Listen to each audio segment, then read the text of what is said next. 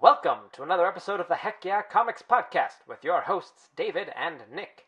This week, we'll talk about the long awaited end to a long running book, how Dick Grayson is holding up in the spy world, our thoughts on a slew of new trailers, and all the casting news you care to hear about. Stay tuned for all of this and more!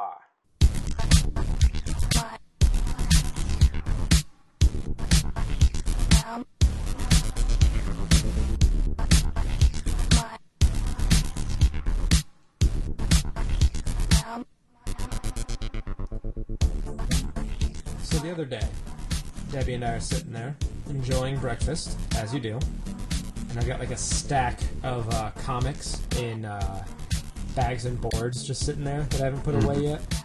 And uh, she's like, "How many comics do you think we have in the house?" And I'm like, uh, "You know, I don't know, like 200, ballparking way off."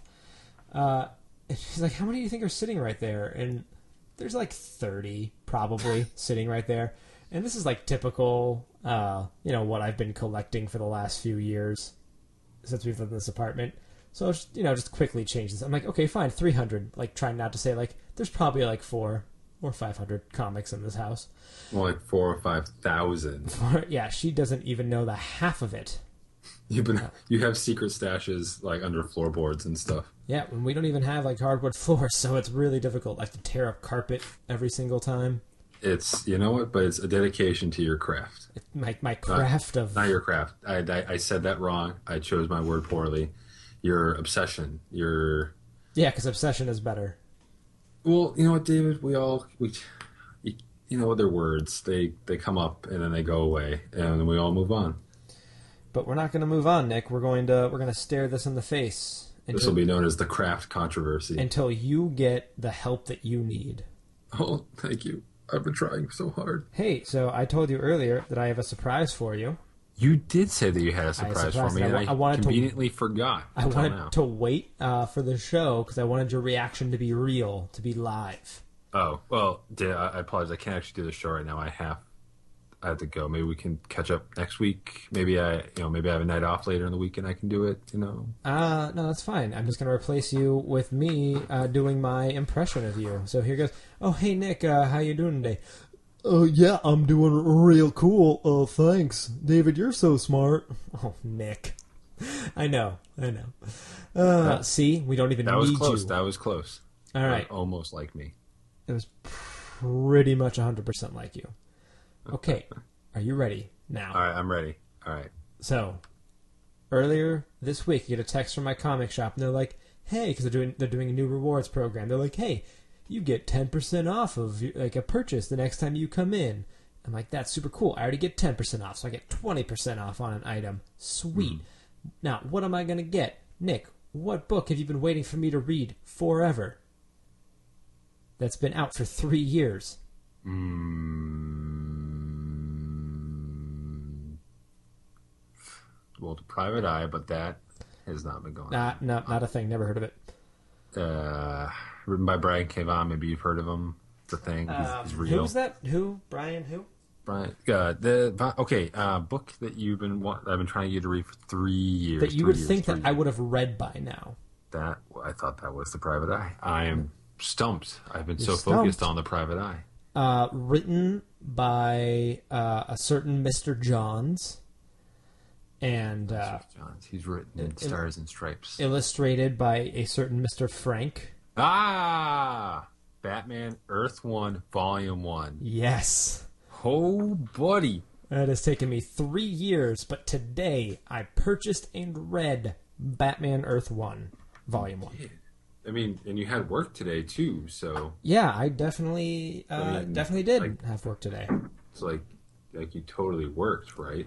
Yeah, For legal purposes, you totally were. as far as my company is concerned, I, uh, if if you're listening for whatever reason, company I work for, I love you.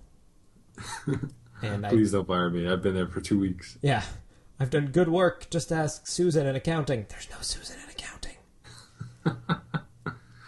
Uh, so, what first impressions or First- impressions? Im- Whole so, impressions. impressions. Um, you know, it's it's good. It is good. Uh, there's some things about it that I that I don't love, but you know I don't care about that. I want to come with this. And none of that has to do with uh, oh like how they change things because some of the changes are what I really love about this. Um, I love the change to Bullock. I thought that was a really interesting take on the character. Um, I really like how Jim Gordon was handled in all of this. Uh, unfortunately, when you have like these big stories, um, uh, you know, of, of Batman where you involve so much of Gotham and all like the bigger Bat family, I feel like Bruce Wayne kind of gets pushed off to the side or becomes a little bit one note, um, which is what I really felt happened in this. Uh, where him and Alfred were were interesting and were doing interesting things, but they didn't really feel like they were um, I don't know, too dynamic. Uh, where, the, where the characters I thought that were dynamic were uh, more Bullock and Jim Gordon. Um, they were the ones who both changed the most by the end of this. Uh, y- you know, like Bruce kind of got to this moment where it's like, I'm gonna still keep being Batman, but like, I don't, I didn't feel like anything in him really changed. Uh, I thought There's nothing surprising about it. Whereas Right. when you when you when you open the book, you're surprised at a Jim Gordon that's less than that's like tame, honorable. yeah, who's like who's not fighting against injustice. Yeah, um, and it is letting it happen so brazenly. Which like we've had like the taste of that, but usually when, you know, usually like when he gets a full whiff of what's going on, he like steps in. This is he like is facing it head on, and he's just like, oh no, it's totally cool, it's fine. We're just gonna let it happen. Um, I thought having uh, Cobblepot be the mayor was interesting. Uh, I, I I don't really get how they would just like brush off the fact that he got blown away with a shotgun out a window uh, and be like, ah, n- nothing really happened. It's fine. It's cool. We're not going to well, you, investigate you haven't that. read Batman. I haven't. Read, I haven't read Volume Two. That's true, and I'll probably pick that up soon because now I want more of this story. I'm very Mm-hmm. curious. Um, and you know, I don't want to go too much because there's lots of other books and there's all this news that we didn't get to talk about last week that we want to talk about this week. Uh, so I really, really did enjoy it. Um, I'm really curious to see more of the Dent characters um, as you know, as I, I assume they become more involved in Volume Two. Uh, having having there be a female Dent um, who becomes mayor. Spoiler alert: this book's three years old. Uh, what was I, I like, and this is something that I kind of liked about Superman Earth One that I didn't think they handled as well as they did in this, which was, hey, we're not going to just use traditional villains, and they totally do use. They, you know, they use um, Penguin in a, like in a kind of slightly different way, but the whole birthday boy thing, which was not a standard Batman villain, but I thought worked really well in the story, was handled really well, and I appreciate them doing that too in Superman Earth One. I just didn't think they they did it as well. Um, the character didn't fit in or wasn't like wasn't compelling or anything like that. Um, there's one other thing I was going to talk about with this book. Uh, the art's great. The art is uh, fantastic. The scene when Batman punches Jim Gordon. Oh man, it's good stuff. Oh, I know I was gonna say. I hate the bat symbol on his suit. The tiny yellow bat symbol. You didn't like it when Grant Morrison did it in Batman Inc. I wasn't a huge fan there either, unfortunately. Um, Interesting. yeah, I mean, it's not the The- most. the- the fact it's that- iconic in a way, but it's not ideal. the fact that it protrudes off the chest is really what kind of gets me. Is when it's like flat yellow, that's fine. I'm fine with that. But when, like when it's a whole thing that's like off of his chest, is weird. But neither here nor there. Didn't It should be a flashlight. It wasn't a flashlight, but it should be a flashlight. yeah, he should be able to Care Bear stare with that thing. right? The bat stare. the bat stare. I'm totally in. I'm into it. uh, but yeah, that is my very quick thoughts on uh, Batman Earth One, Volume One. It's, it's great actually having you talk about it because it, it's been well, three years since I've read Batman Earth One Volume One, and when I was reading Earth the Volume Two, not I keep wanting to say Earth Two, like it'll be Earth One, Earth Two, Right, Earth Three. yeah. Um, when I was reading Volume Two not that long ago, there were like you were mentioning how um, the um, I can't even think of her name, but the female dent Jessica becomes Dent. mayor, and I thought that was just something that came up in Volume Two. I forgot that that's something that they talk about at the end of Volume One. Yeah, So it's it was just kind of like, oh, like maybe I should have actually read volume one and then read volume 2 Mm-hmm. But I can't find my volume one. how curious. I'm wondering if you didn't purchase it, David. but you actually and it somehow ended up stole in a, it. ended up in a comic shop here that I picked up. Um, yeah, no, it's uh, it's it's good stuff. I, I really am excited to read uh, volume two, and of course we have a we have a bunch of other Earth One stuff coming out in the next uh, couple of years here. But we'll talk about some more of that in a little bit. Um, Just a little bit. isn't isn't next year uh, Wonder Woman Earth One? Uh, no, year? Wonder Woman, I believe, will come out by the end of this year. I it thinking around pushed- November. I thought it That- got pushed back got because pushed back 75th when it was come out last year. Oh, okay. I'm pretty sure it's due for some time in this half of the year. Uh, obviously, it wasn't the first half because we just completed it. Right. Um, and then, of course, they. Oh, wait, are we not doing announcements? Right.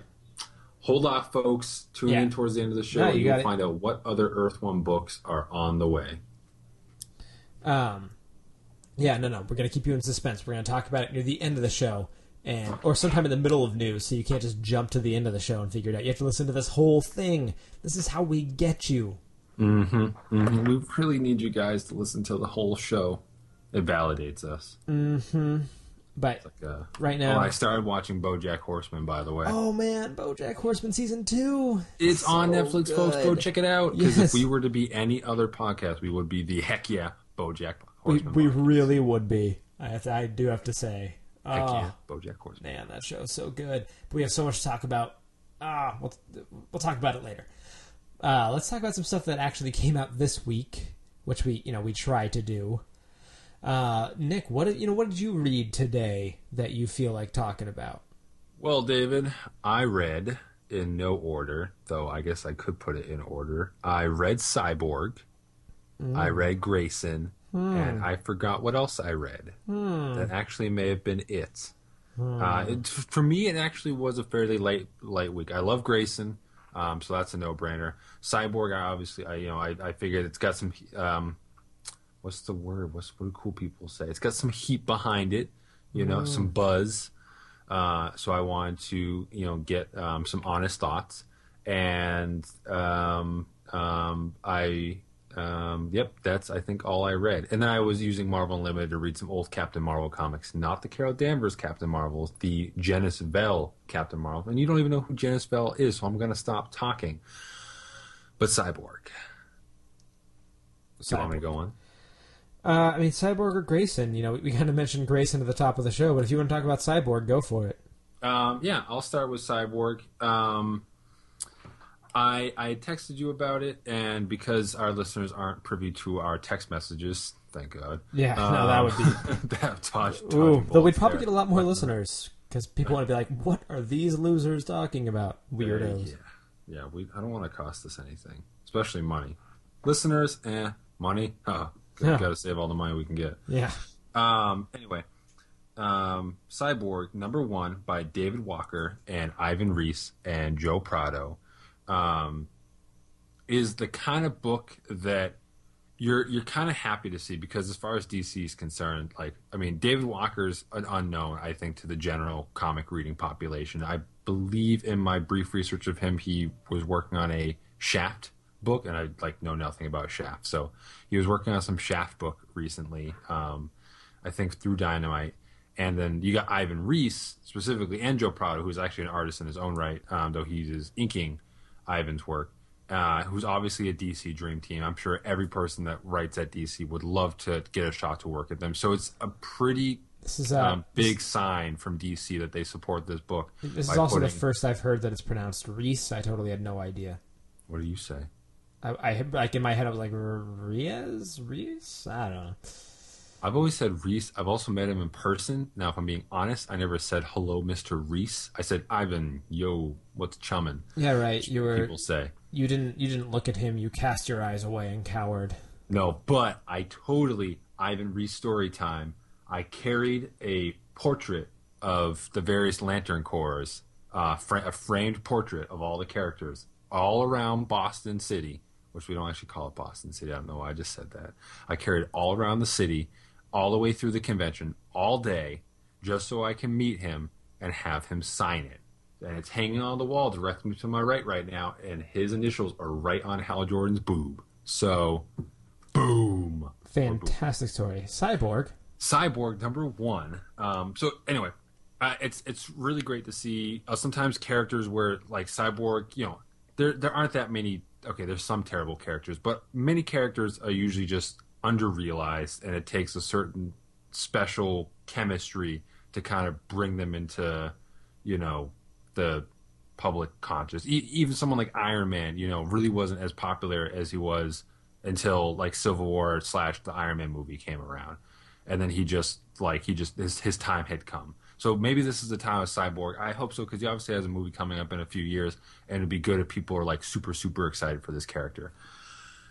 Which brings me to kind of a sad point. Hmm. I didn't really like the book. Hmm. Now, it's a first issue, and we've always discussed on the show how first issues can be hard, but at the same time, the first issue of any book in a crowded market does have to kind of try to be special. And I hope that this is a special book for a lot of people. It just didn't quite work for me. Um, it, on, I gotta just grab it here real quick. Um, it, the art was amazing. Uh, I mean, just just the kind of like top you know dollar Ivan Reis artwork that you that you would find. Um, but the story was, in some ways, it was typical. And then, as far as overall execution goes, I just wasn't impressed. I kind of described him as, um, I feel like that's too insulting to say, so I'm actually not going to say it. But the w- the way that I felt about the dialogue was that, um, in many ways, it was too casual. Y- You know, like there. uh, Besides, like they, they they cut basically back and forth between like this this overarching threat that's probably going to be bothering Cyborg for a few issues, and Cyborg's uh, kind of building up Cyborg supporting cast around him um, in the Cyborg sequences.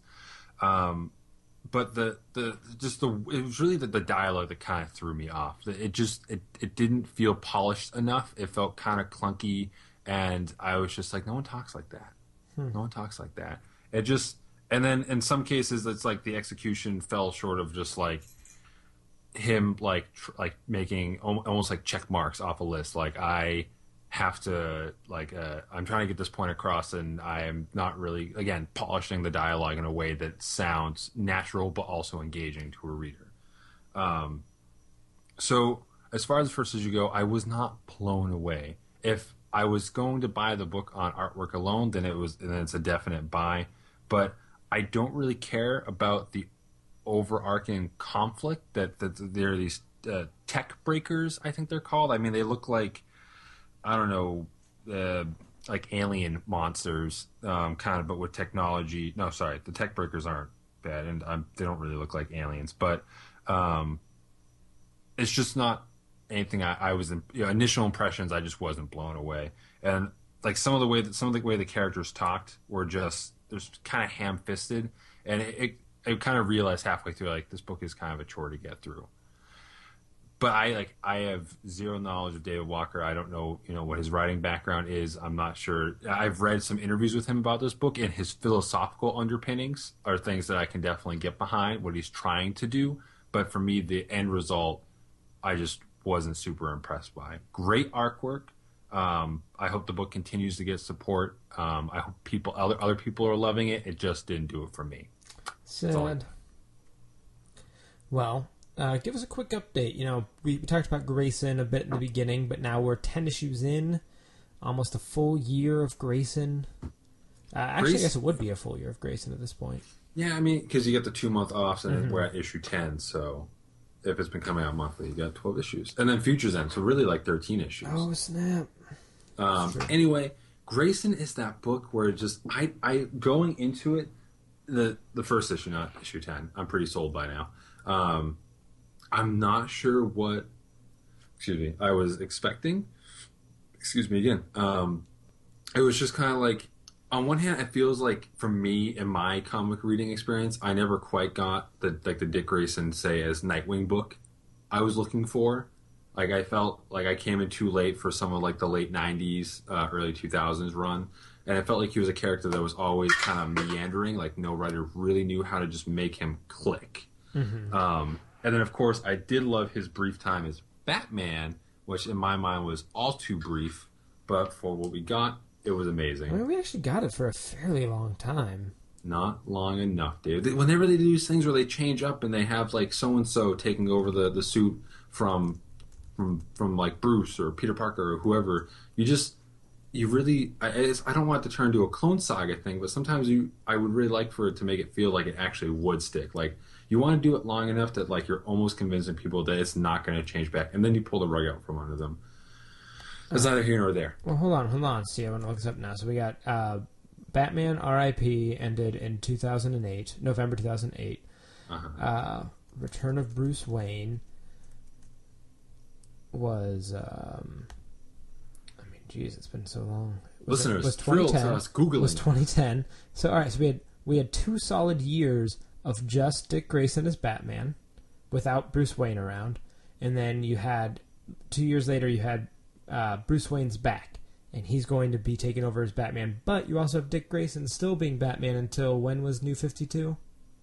Uh, 2011. It's like a year later. Was it just a year later? Yeah. Oh, so I guess we did only get it for three years. I thought it was a little bit longer than that.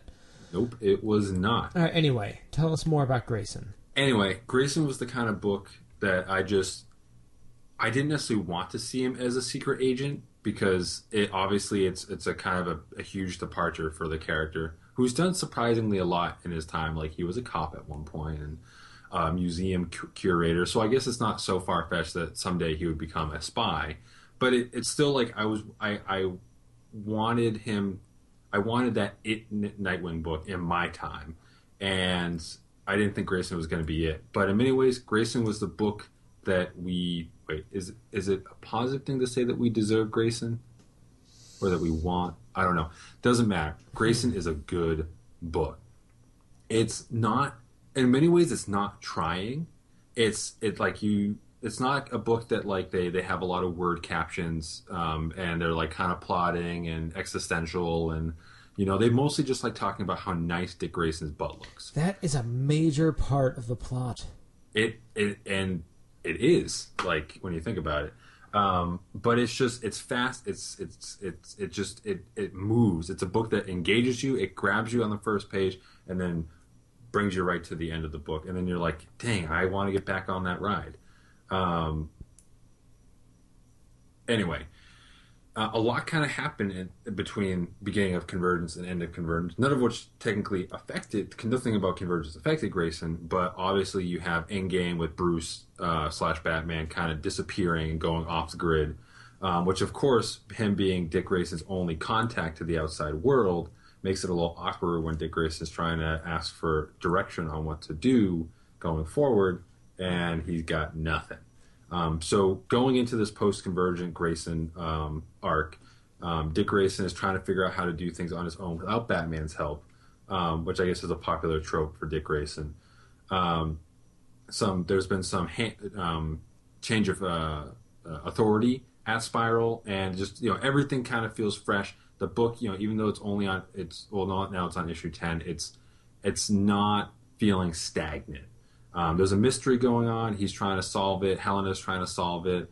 Uh, Lex Luthor shows up in this issue, which was a really interesting interaction. Um, Obviously, because he uh, killed Dick before, sort of. But he's also one of the people that would know that Dick Grayson is still alive. well, technically, the only person that's supposed to know is Bruce. So Well, yeah, but I when, don't think. I think Lex Luthor's issue. If I was to go back to the scene, um, he was as surprised to see Dick. No, I guess he does. He would know. I never finished Forever Evil, So so, I Forever didn't know Evil, if he like killed him and then. he's the one that kills him, and he's like, "No, if we act now, we can still save him." Okay, I forgot that. So he does know that Dick Grayson is still alive. Yeah. Um, so anyway, um, long story short, it's just a good book. Um, Mikel Janin's artwork is not one. Um, is not a style that like I ever thought I'd really gravitate to. I was trying to get into like Justice League Dark when that was going because I thought it was a cool concept, and his artwork wasn't quite doing it for me. But he's just been like blowing me away on this book, from like facial expressions to action sequences to panel layouts. He just he makes the book sing. Yeah, Um, I I haven't read it since uh, probably issue two. I'm way behind, but his um, yeah, his action sequences were always just phenomenal. Just really And- like highlights of the book for me. And this it's it really is the kind of book now where it's like, man, like you know, it's not going to last forever, of course, but what are they going to do when you know this this really is him kind of in his moment where he's not just back character Z, like he is in many ways, and I think in many ways having the endgame plot point kind of take over and him not having contact with Bruce really is going to. We're now into that season where it's Dick having to stand on his own, using his own wits, not relying on Bruce for intel, and just kind of having to make decisions for himself. So I'm just really excited about where it goes. I'm I've I'm just super impressed with the creative team. They've really done a number on this book, and you know, uh, I'll keep reading Grayson until it sucks. Mantra for life. Which hopefully, you know, hopefully is never. It's, it's yeah, which is hopefully never. So, um, it's, it's been forever since I've read Forever Evil too, but Lex uh, reveals that he fed Nightwing a muscle hardening pill that would keep him from dying as long as they revive him immediately. So Lex Luthor's also the reason he's alive. Yeah, entirely. Yeah, there's a little plot detail we should bring up. Yeah, yeah Lex Luthor yeah. killed him, but he also resuscitated him. Well, he also prevented him from truly dying from the true death. Now, Grayson Grayson is a book that I really you know I want to get into and I want to jump back into.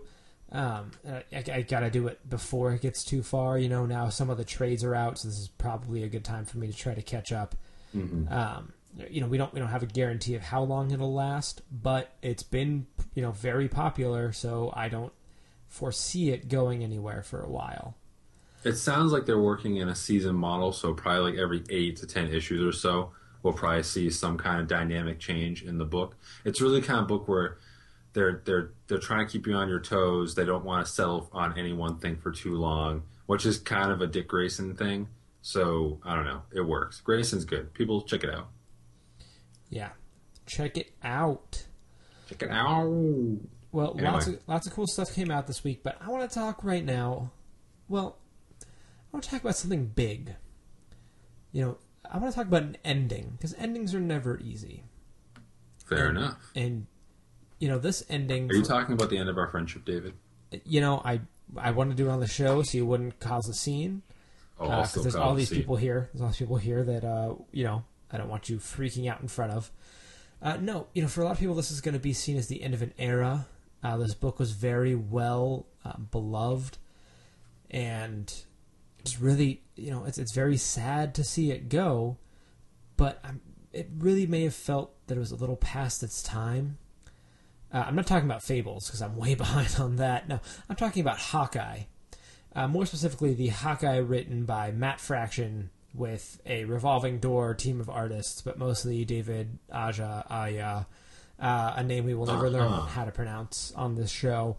But last week, Hawkeye number 22 came out, and here I am to kind of give my rundown on it. And I had previously expressed my frustration in saying that the delay schedule of this book, all of these things just didn't feel like it just didn't I didn't feel the tension of it because months would go by and I'm not sitting on the edge of my seat waiting for it. I'm just like, oh, cool, another Hawkeye is out. And this book, you open it up and you know, it usually they do a, a quirky little thing of like, here's what happened last time. This one is just like, if you're reading this now, you know what happened. Here's how it ends. And part of me is like, I you know, I respect that. Another part is, it has been so long since I've read a Hawkeye book I don't know if I actually remember what happened last time. Which funny fun fact, and I mean, I guess there's a lot of people like I don't really know what source is most accurate, but according to Fraction and I'm gonna go with Aha. Aha. Uh-huh. Uh, aha. Uh-huh. Aja. We're just gonna go with Aja. Yes, that's um, good. Fraction Aja uh, said that the issue's actually been done for months. Yeah which is one thing. And then I also thought I read a thing from Tom Brevoort where he said, well, if it was done, it would be done, like it would be out, so to speak. So maybe there was a hang up on the colorist side. I don't know. Um, but according to at least the writing and the pencil art side, the line work side, it, it has been done. done. for a while. Um, um, so it being held back is curious. Yeah. Um, and one thing this book has going against it right off the bat is that there is already a new Hawkeye series that is three issues deep. uh, which means that we already know the fate of a lot of the characters in this book. hmm Which means that they couldn't, that the stuff that could have really had impact had I read this a year ago when it was supposed to come out, really would have had an effect. There's a scene where Lucky the pizza dog gets shot.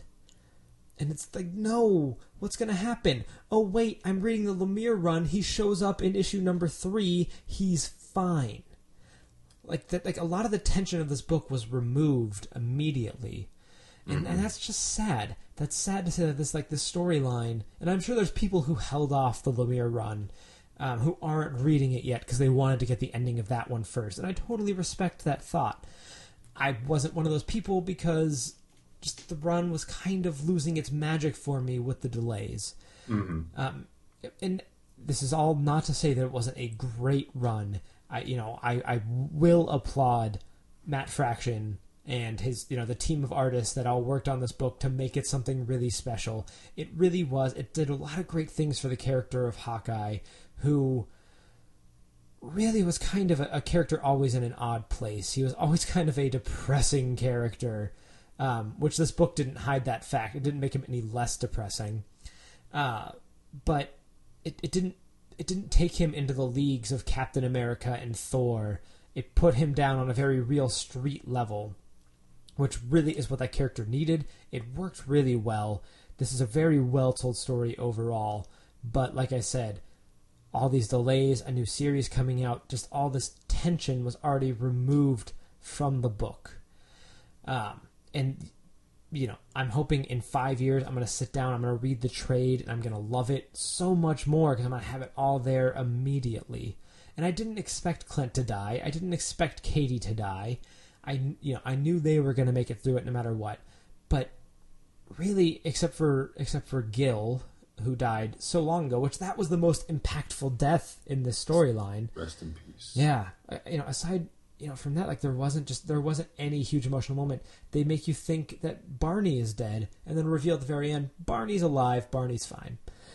Um, so I'm conflicted about this book.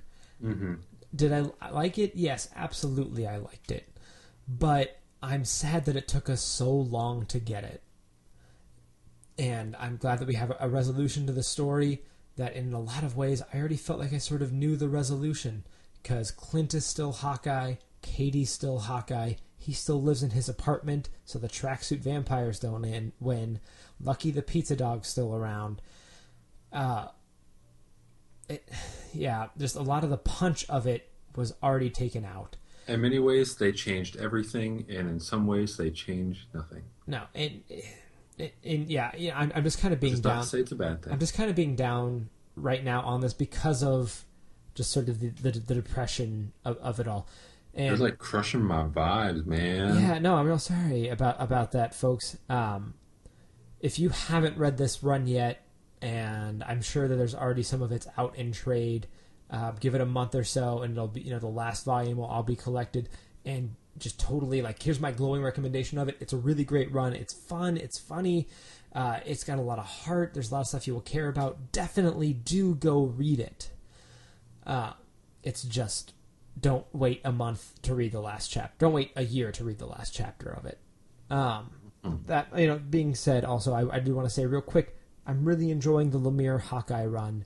They have he's been doing some very clever storytelling. I don't want to get into too much uh, here, where he's been telling two stories at once, and he's found new ways each issue to do that. That keeps it fresh, keeps it interesting, and is progressing both stories very well. But another book I want to talk about before we move on to any other news or anything like that is something that now is on issue number two, and that is We Are Robin. Uh, which every We time. are Robin. Bum, ba-dum, bum, bum, bum, bum. That is that's every time. Every time in my head. That is exactly what happens. Wait, what did they actually say in that? dig? We are farmers. Oh, bum, yeah. uh, Farmers Insurance with J.K. Simmons. yeah, it's State, State Farm. Um, yeah, State Farm Insurance. So this book, um, trying to get the the creative team real quick. So we have Lee uh, Bermejo. Man, we are terrible at names. Bermejo. Bermejo on story, Jorge Corona on art, Bermejo. uh, Rob Haynes on breakdowns, whatever that means. Trish uh, Mulvihill on colors. So here, Breakdowns, by the way, is basically where an artist goes in and does kind of like a light rendering of what each scene is going to look like, or each panel in this case, and then the next artist comes in and kind of follows the template, but ultimately adds their own flourish to it. interesting, Continue. interesting. Didn't know that. Uh, fun fact: the the book fifty two, the weekly series, the breakdowns of every single issue was done by Keith Giffen. Oh wow, Giffen- that's impressive. He did every single issue, and then so so on and so forth. Every artist that worked on the book, from Phil Jimenez to to Joe Bennett, all of them all worked off of the outlines that he did. Continue. We So are this, Robin. Go. This book, We Are Robin. Num- yeah, seriously, I, I have to every time. So if it's following the exploits, uh, at least in these first two issues, it's going to be an ensemble book. As more time goes on, we get to know these other characters. But it's it's mainly following Duke Thomas, who is sort of the newest member of the Bat family. He's become very involved. He's pretty much uh, had us uh, push out Harper Row from our memories, which is unfortunate. Um, I feel like he's just kind of taken seat. He's been around since Endgame, or not Endgame, uh, since year zero, um, zero year. I always forget which way that's it, but zero year. I am really doing You're- great on my you're, Duke, my Duke Thomas. me, bro. You're Uh, so zero year, Duke Thomas showed up as a little kid. Now he is in high school. He showed up in Endgame. This kind of bre- there comes right out of that, where his parents are missing. He's bouncing around foster care, but he's still trying to find his parents. And uh, in the first issue, while he's out looking for him, because there's all these homeless people still living in the sewers, he goes to try and see if maybe they're there. You know, who are uh, just remnants of of what happened during Endgame. And while he's there, he finds out there's somebody leading this homeless army, and they're getting ready to set all these bombs and blow up these major landmarks in Gotham. And when they find out he's not one of them, uh, they're getting ready to turn on him. This group of young vigilantes who are all in some way wearing the R symbol or wearing remnants of the costume of Robin show up, help him out, and this is where we pick up now. You know, they they, they help him out. They all get out of there, and then he gets picked up by this mysterious man who kind of sells him on what they're doing. He's like, "I'll help you find your parents if you help us stop the bombs." So that's kind of our basic setup. That's how he's getting involved in all of this. And all of these kids, you know, think that they're working for Batman. But Duke Thomas, who has history with Batman, is telling them, no, no, no, that's, you know, the person I met uh, was not Batman. You know, it's, it's this tall, old, skinny dude, Batman's uh, Bruce Wayne. I mean, the super, really buff guy.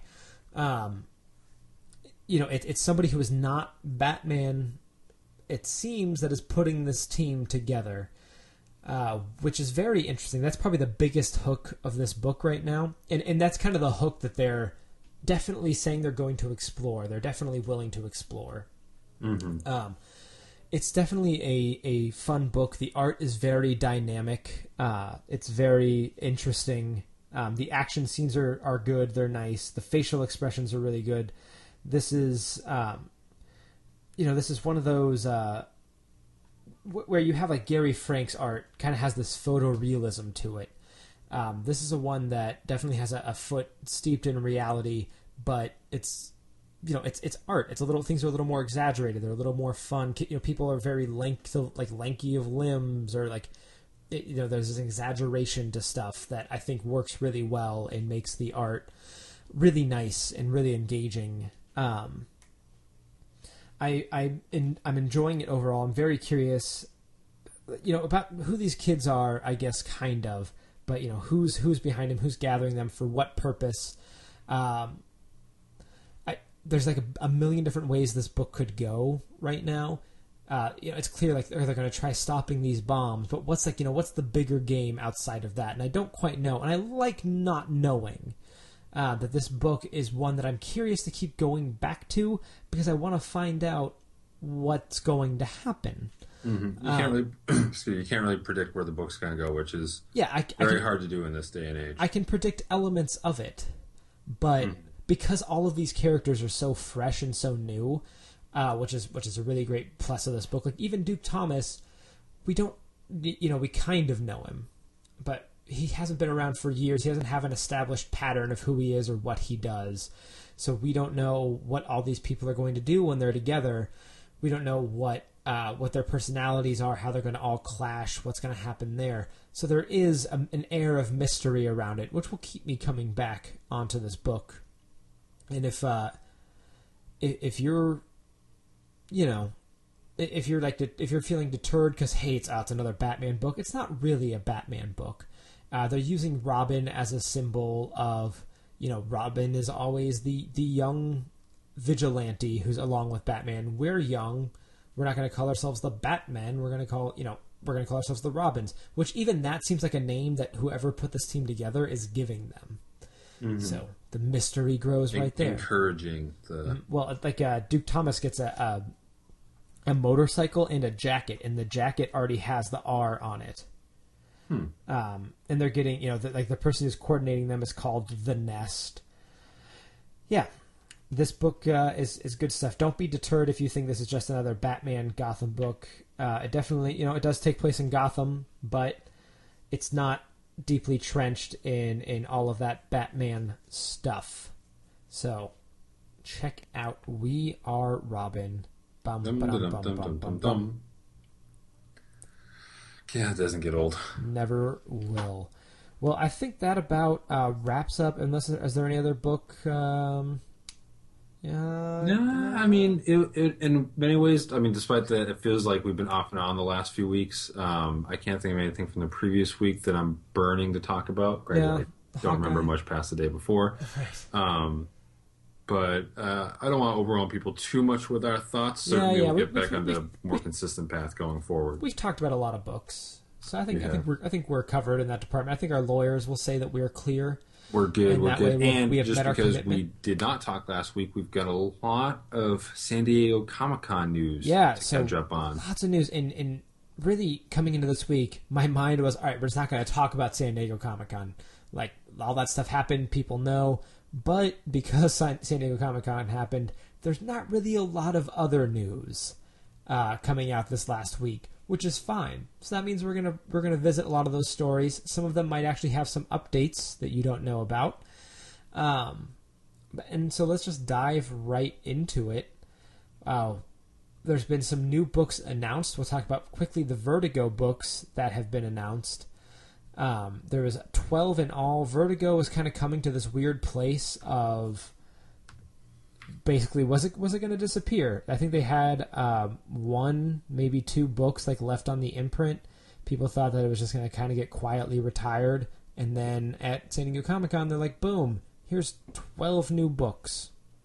And uh, which is great. Yeah. Um, at the same time, if you think of like comic publishers as cooks, um, there obviously are a lot of cooks in the kitchen right now um, both big and small publishers, of course. And, and, Vertigo obviously is a giant, and its history is undisputed, and its its its legacy uh, ongoing, of course. And um, you know, it's really set the stage for what creative owned comics have become. But creative owned is such a broad term that really encapsulates anything that's basically not Marvel or DC superheroes. Um, that you know. Bes- besides thinking of Vertigo, you think of like John Constantine and Swamp Thing and Y the Last Man, which is done by a writer you're familiar with. Um, uh, why the uh, who wrote that? The you know Brian K. Vaughan. He's you know, uh, that he's, name feels like it should be familiar. Um, and, and among other things that they're known for, even you know, which obviously Vertigo like was like amazing even before. Well, I guess around the time that I was born. Doesn't matter.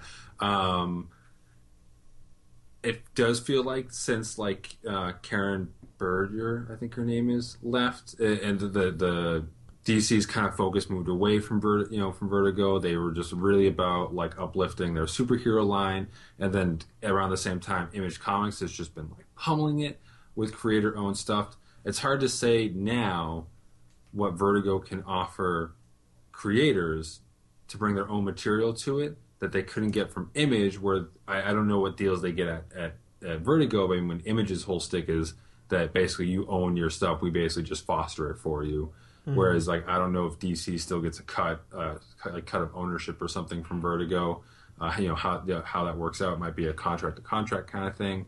Um, but it, it's Vertigo now is at this point where, you know, you know what what are they what can they do that other creator owned heavy publishers can't do, especially in this case, Image specifically.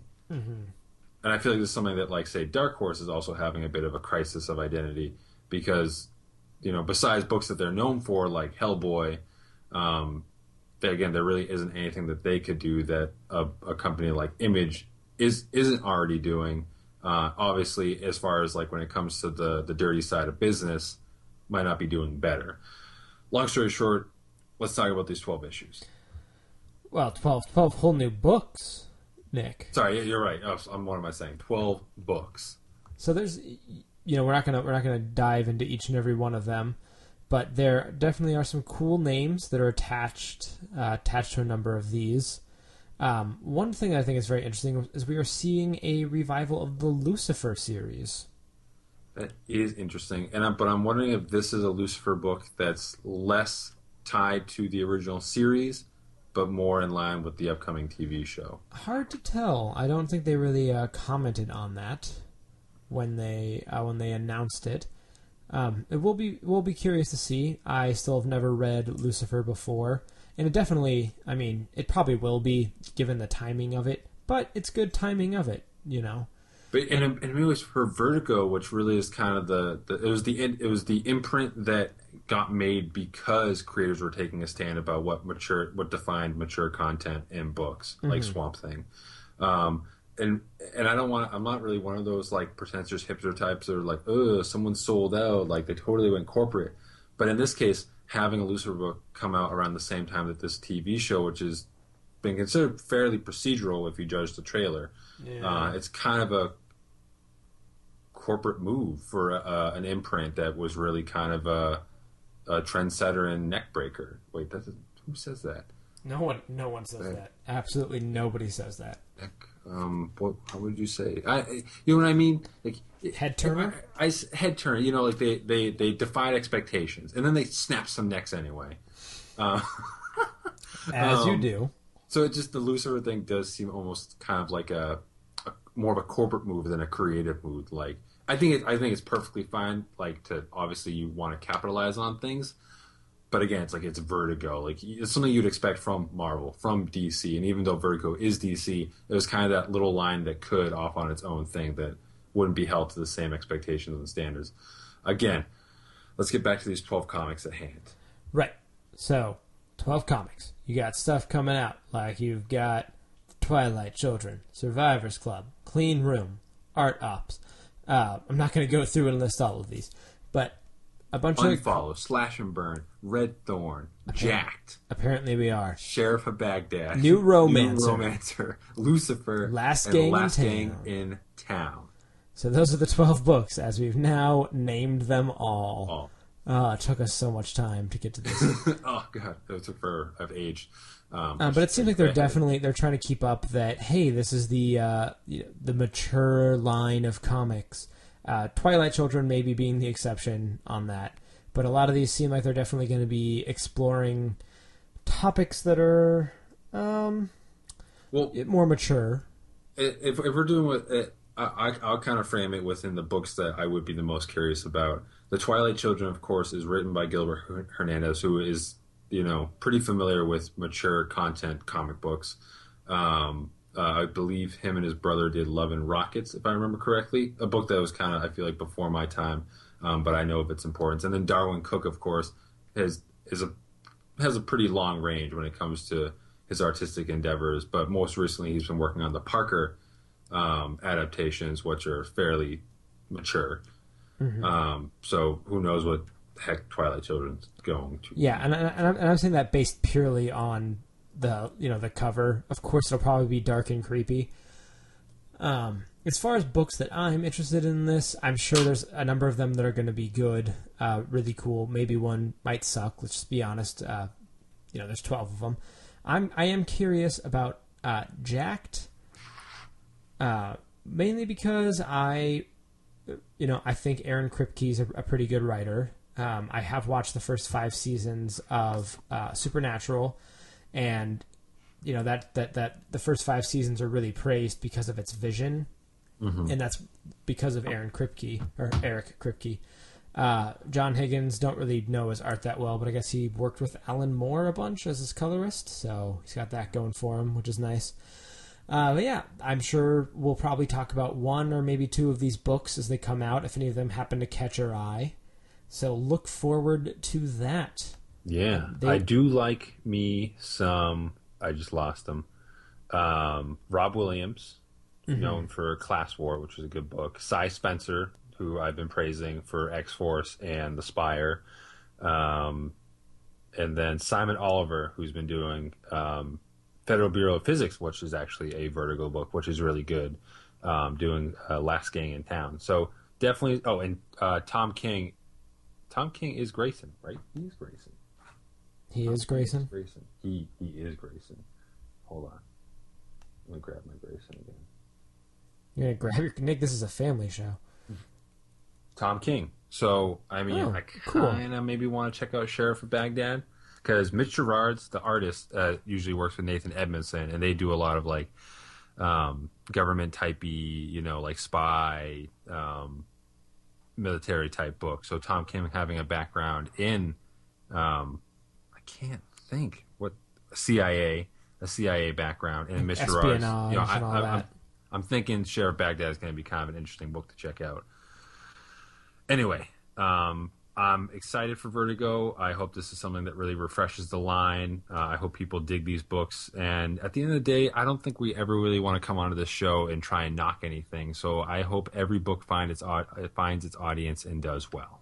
Yeah, absolutely. Um, I I think that Vertigo would be a really good way for DC to be like, hey, why don't you come write for us on you know like this, you know, on one of the big, you know, books, and we're gonna kind of have a little more control over it because that's what we do. But hey, here you know, here's also an option for a Vertigo book, which you will have much more freedom to do what you want with that. Yeah, and I mean, it's kind of in many ways, it, it's probably you know these are a lot of writers who have some of these writers have established histories with DC, um, somewhat relatively new relationships. In other cases, you know, you can't deny the name brand of Vertigo. So. I mean, it can be a lucrative option for a creator, even on simply a trying to get your name out there basis, because people are going to be looking at like they expect the quality that Vertigo provides, and they're going to want to see what this new you know cast of books are going to do. Mm-hmm. Now, Nick, uh, if you were Ron Perlman, uh, what would you say about a Hellboy three? I would first off say I am Ron Perlman. And um, as Ron Perlman, I would say that Hellboy 3 is a necessity, nay, it is a requirement for the continued existence of existence.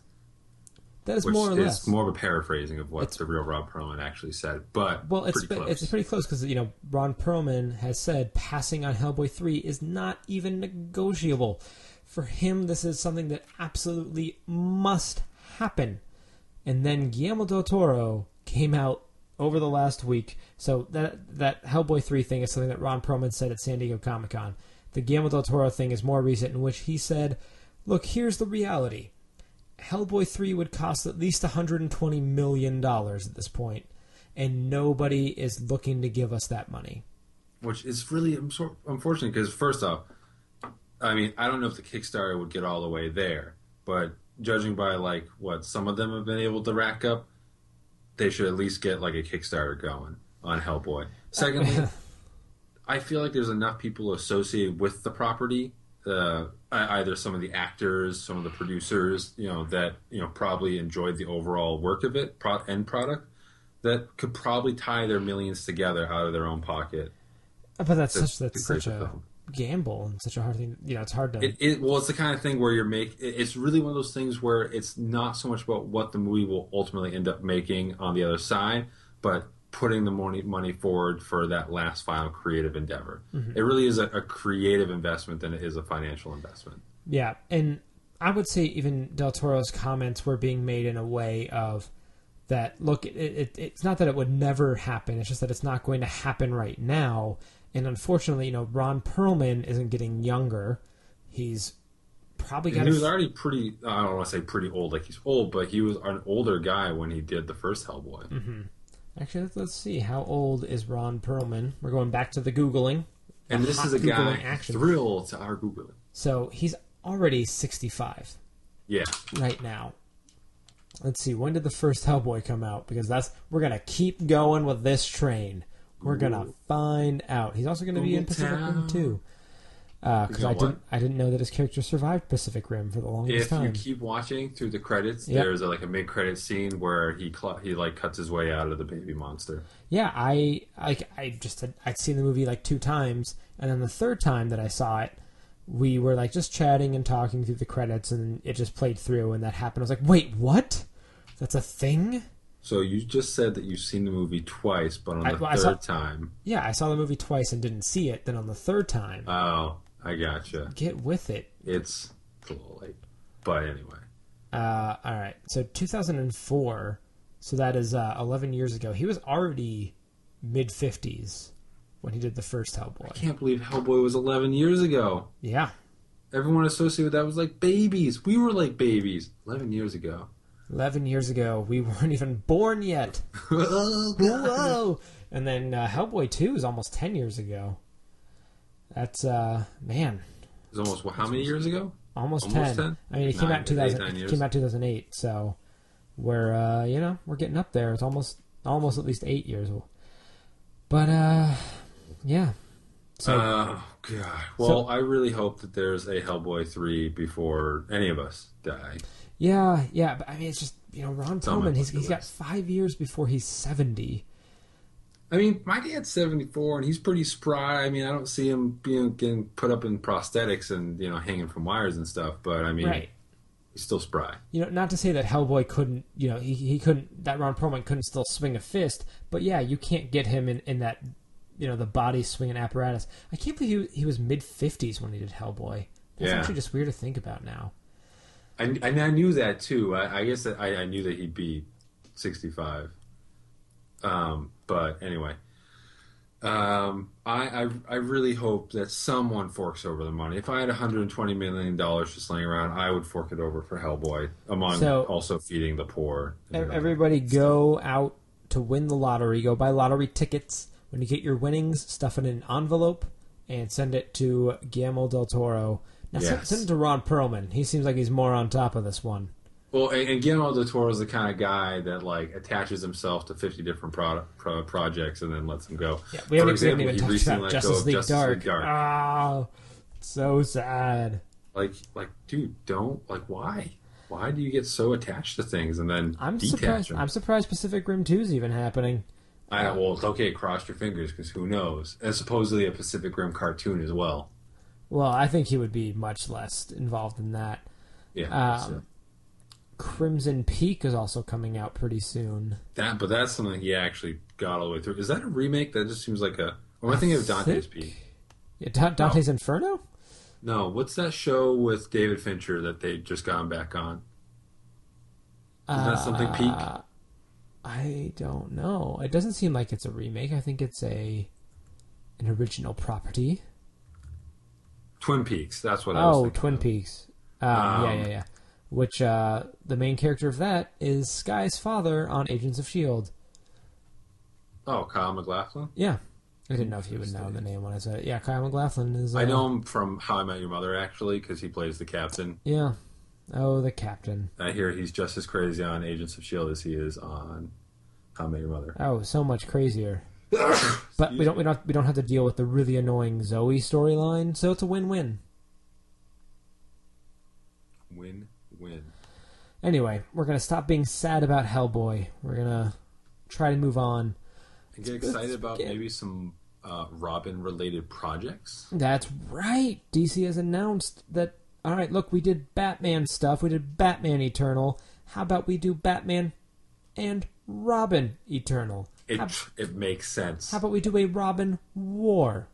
It's kind of nice. It, I I actually I mean, always like that they're shining a spotlight on Robin because a lot of times my favorite interactions is when like Batman's interacting with the various Robins, and obviously since New Fifty Two, we've had a bit of a short uh, short change on like interactions with Tim.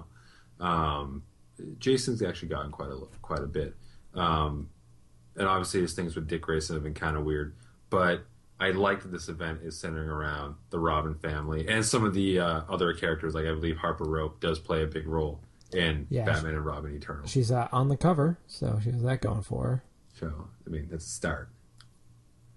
Um, but other than that, I mean, it, one thing I do like about this too is that it's a six month event, not a twelve month event.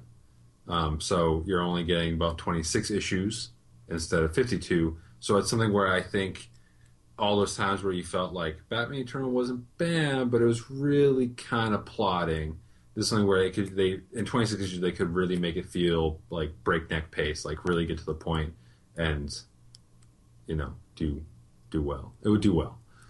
Yeah, no, I think uh, I think definitely cutting it down to six months is a really good idea. It really will, um, you know, allow them to be able to tell bigger stories that that at a much quicker pace. Um, you'll have a lot of the same um, people returning for this. Scott Snyder and Jason Tynion the fourth will return as showrunners, as the in quotation marks there. Uh, you have Tim Seeley coming back, um, Genevieve Valentine, Steve writing Orlando. Catwoman, Yeah, Steve Orlando, who's writing Midnighter. which is kind of pretty cool. Yeah. So you've got you, uh, you've got a lot of people. You've got Tony S. Daniel will be initial artist, and um, other people you know coming in, uh, which is cool. We have the Robin War, which is set for uh, five weeks in December, playing out in the month's issues of Robin, Son of Batman, Gotham Academy, and We Are Robin, along with one or with two one-shot bookends written by Grayson co-writer Tim King. Tim Um, King's everywhere, man. Yeah, Tim He King is, really having the time of his life. He he must be. Uh, um, we Robin War is going to be interesting because on one hand, like you can totally see connective tissue between Robin, son of Batman, and We Are Robin, just because they're more on the serious side. Now, granted, I actually haven't read Gotham Academy, but because it's kind of that Batgirl esque kind of quirky, um, eccentric book to, to the left, it it feels weird that it's going to be something that really actually gets into the middle of a DC centric event. Yeah, and if you look at the the cover they released for Robin War, you have Damian looking at you know all of the Robins coming down on him, uh, but you don't see anything having to do with Gotham Academy. Though Damian is a student at Gotham Academy, which I wonder how they're going to reconcile that with Son of uh, Batman because he's obviously Well, Gotham Academy, I- don't know. How, I don't know if they're dealing at all with the fact that Bruce Wayne has disappeared. well. I, I, like I said, I haven't read the book, and I don't even know if Damian was supposed to be a student there long term. So it could be something where it takes him being a student there ends before he goes off on his globetrotting mission. But we'll have to see. I guess uh, if I end up reading that event, I'll have to catch up on Gotham Academy, and we are Robin. Bum bum bum bum bum bum. Bum. Uh, yeah, I'm. I only read the first issue of Gotham Academy, but it's still around, so good for them. People Good are job, into that. guys. Uh, yeah, woo! So, Robin War, probably definitely something we'll talk about on the show. Um, if I, especially if I keep up with We Are Robin. So that's, I mean, that's at least saying We Are Robin's going to last till December. They have that going for them. Good job. Yeah, they're they're committing enough to say, well, we'll publish it till at least then. But So hey, if if it's anything like when DC relaunched in 2011, a lot of the books that were struggling out of the gate, um, they were like trying to prop up, which I mean is always a nice you know uh, support from the company. Uh, usually got involved in various crossovers that didn't always make sense, but they did it to try and prop up two struggling books. So hopefully it's not a sign that these are three books that are struggling in the eyes of DC. well, we are we are Robin numbers. just started. So did Robin, son of Batman. But you, I mean, there are books like Prez was announced as a 12 issue series, and I'm pretty sure it's gotten kicked down to six issues. I think no, I think it was always announced as six. It was one No, of the. think It was one of the. 12, unless that was a typo and it was supposed to be six. But I'm pretty I mean, sure. like it was supposed to be Bizarro was was always only supposed to be six. Yeah. Bizarro was always supposed to be six. I'm pretty sure a lot. I've seen confusion online where people thought Prez was 12 issues, and then it's saying that it's six. Um, either way, um, obviously, I hope all the books do well. I haven't been looking at the numbers. Obviously, the numbers that we have publicly aren't always the most accurate, but you kind of get a feel for where the temperature's at. But anyway, Yeah, so Robin, good for you getting a day in the sun. This makes me wonder too if uh you know if maybe Bruce is still kind of not around in December. Yeah. Well, I mean, he's obviously on the cover of Batman and Robin Eternal, but well, are they going to bring him back in time seems- for that? But if you I mean if you look at it, it seems like the side that he's on is sort of like an older Gotham because you have Oh, you're right because they show him and Dick Grayson in his Yeah, new Dick Grayson- 52 origin suit. yeah, Dick Grayson is in his Robin costume. Um, so yeah, and you know if you have when you have it on the right side, there's no sign of Batman, but you've got uh, Red Hood and all the gang over there, and Red Robin, who they have no idea what to do with, but neither here nor there. Uh, we, you I didn't want to disrespect the legacy of Robin and J- Jason Todd's unfortunate death, so I called myself Red Robin to honor him, but also not step on his toes. And there was enough of a difference to make a difference. you know what? You know what we should do? We should take him. We should uh, we should fling his character five years into the future. Have him meet um, with another really famous uh, character, Terry McGinnis, From And then- 35 years. and then have them switch lives in a hilarious sitcom-like fashion, and just see what happens. Because if I, you know, sometimes when I lay awake at night, I was always like, I wish I could read a book about Tim Drake, nay, Tim Drake five years from now as Batman, nay, as Batman Beyond 35 years from now. How do I reconcile all this? I'm going to call it Future's End. Perfect. Boom. Boom. All right. Well, on to a bunch of casting news. Um, I don't have it all up here in the show notes, but I can remember some of it. Uh, we have our Damien Darhk cast in Arrow. He will be played by Neal uh, Mc. Oh man, McDonough. McDonough? I think it's Neal McDonough, who uh, also played Dum Dum Dugan in Captain America, Yep. and he's shown up um, actually in a bunch of the Marvel properties. He, I think it was the last Super Bowl. He was in this commercial that was like, like really, like, like. Um, I actually don't remember what it was about. It was basically about like, like yeah, America, about like going to space and like fences or something. I don't know. Um, but like he came off very, very intense in that. And It's like the last thing I really remember seeing him in, besides the Captain America movies. So he strikes me as a very intense person, or that he can pull off intensity and I don't know like next to nothing about Damien Darhk. I mean, he's a I think he's a fairly underutilized character in the comics. So I see McDonough bringing some a lot of himself into the role, which I think actually could be good. It's funny because you know you have him as Dum Dum Dugan as this kind of loud, boisterous, fun-loving guy, and then you look at this like a normal picture of him, and like he's got intensity when he's staring at the camera. He does. He's like all I can think of is this dude's gonna be intense. So that's really cool. I think um, you, you know we're supposed to get uh, a more light-hearted Arrow uh, coming into well Green Arrow coming into the season. Finally, Yeah, and so if this is you know if this is kind of the counterbalance to that, where it's like can his light stand up against the dark? Oh. So I'm throwing a I, yeah I hate myself right now. So I'm throwing a link in the show do. notes that has got a couple of more uh, casting news if you want to look at that just for names. Uh, so Baron Blitzkrieg. Baron Blitzkrieg has been cast. Uh, let That was like a the Nazi character, which made it weird because the guy's black. But um, I, I don't know anything about Baron Blitzkrieg. It just sounds like a kind of name, like Blitzkrieg, like the Uh, German so- Blitzkrieg in World War II. Jimmy Akingbola has been cast as the villain, who is a leader of the faction called the Shadow Spire in the comics. I think he's supposed to be. Um, I think he's supposed to actually recur in the flashbacks. For, oh, I think I read that. Yeah, Baron Yeah. Blitzkrieg is going to be a character from the past, Yep. We also have the appearance of Mister Terrific, which will be pretty cool. played by Echo uh, Kellum, but he is not playing. Um, what's what's uh, Mister Terrific's name? Michael Holt, Michael Holt. He, he is instead playing Curtis Holt. which is interesting. That is interesting. Why Curtis? Um, they, now they haven't said if he's going to be appearing as a villain or a hero, but we can assume a hero.